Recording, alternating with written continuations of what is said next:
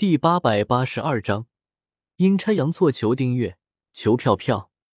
萧协见到小小一脸戏谑的样子，忍不住白了他一眼，随即也不再理会小小的调笑。萧协先是找了一家旅馆，先住下来，然后一边修炼，一边等待卡卡西他们的到来。翌日一早，在萧协的感知之中，便感知了四名忍者和一个老头。出现在了波之国的领地之中，怎么会是他们？该死，我搞错这次执行任务的对象了。萧协感知那四个忍者的模样之后，嘴角微微一抽，有些无语的拍了拍额头。在萧协的感知中，竟然发现这一次护送达兹纳的人，不是卡卡西所在的第七班，而是昔日红带领的第八班。萧协之前听到鸣人说他们接受了一个护送任务，萧协就理所当然的认为鸣人他们接受的是波之国的任务了。不过现在仔细想一想，动漫之中鸣人他们之所以接取波之国的任务，只是因为那个时候达兹纳正好向木叶村委托了任务，加上三代火影又受不住鸣人的死缠烂打，这才让鸣人他们。接取了护送达兹纳的任务，可是由于萧协出现，一些剧情的走向已经发生改变了。现在看来，恐怕鸣人他们应该是接取了另一个护送任务。算了，也算是错有错着了吧。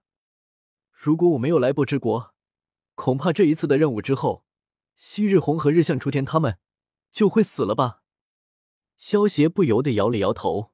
有些庆幸道：“虽然说在萧协的眼里，卡卡西的实力算不上什么，但是卡卡西在木叶村之中也能够算是排得上名号的高手。以卡卡西的实力，还能够胜过再不斩。但是昔日红就不一样了。昔日红刚刚才晋升为上人，而且他擅长的是幻术，战斗力不足，遇上再不斩这种精英上人，胜率很低。”尤其是再不斩还精通无声杀人术，恐怕昔日红的幻术在雾影之术下很难发挥出真正的威力。萧协这一次虽然搞错了鸣人他们接取的任务，但也正因如此，萧协才能够出手救下昔日红他们。如果是其他的木叶小队，萧协或许懒得出手相救，但是昔日红所在的第八班。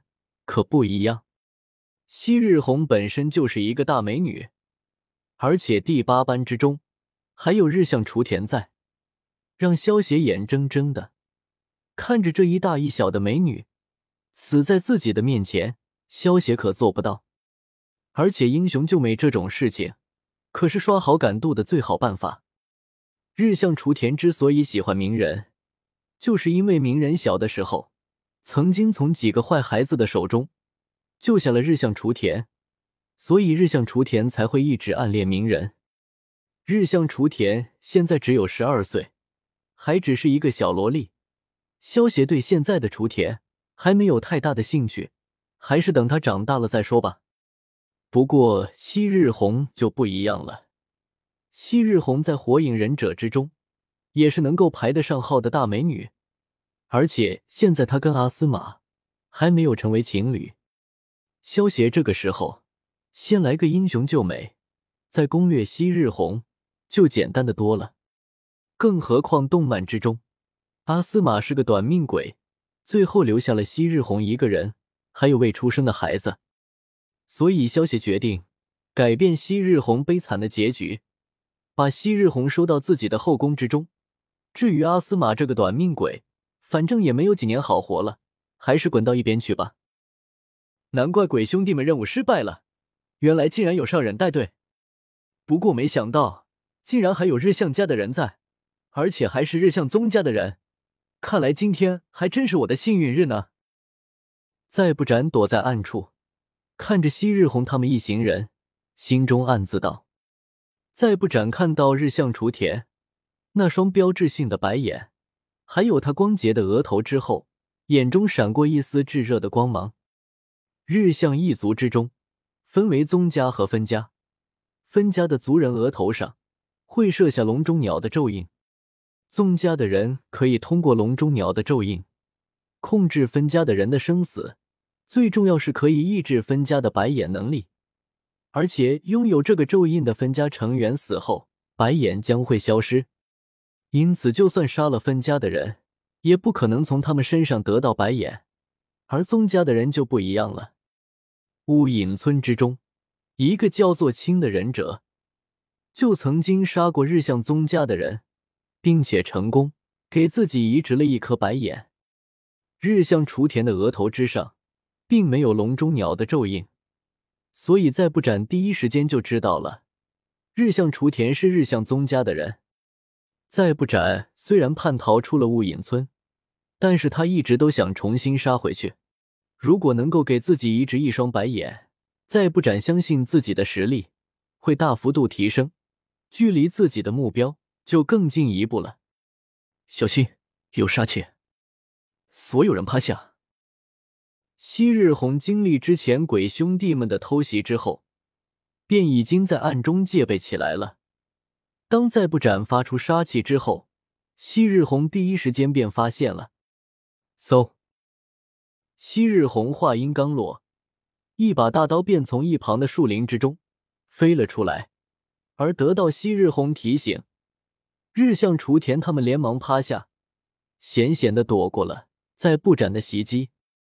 斩首大刀去势不减，最终越过昔日红他们，刀身深深的砍在了不远处的大树之上。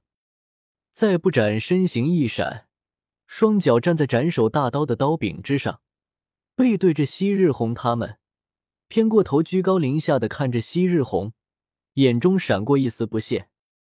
再不斩这个家伙还是挺会装逼的嘛。萧邪隐藏在暗处。看着再不斩逼格满满的出场方式，忍不住摇了摇头。再不斩这个家伙，明明就擅长暗杀之术，但是偏要光明正大的出现。一方面，说明再不斩看不起昔日红他们；另一方面，说明再不斩太过自大了。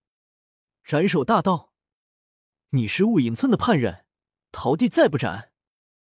昔日红第一眼就认出了斩首大刀的来历，瞬间就猜出了桃地再不斩的身份。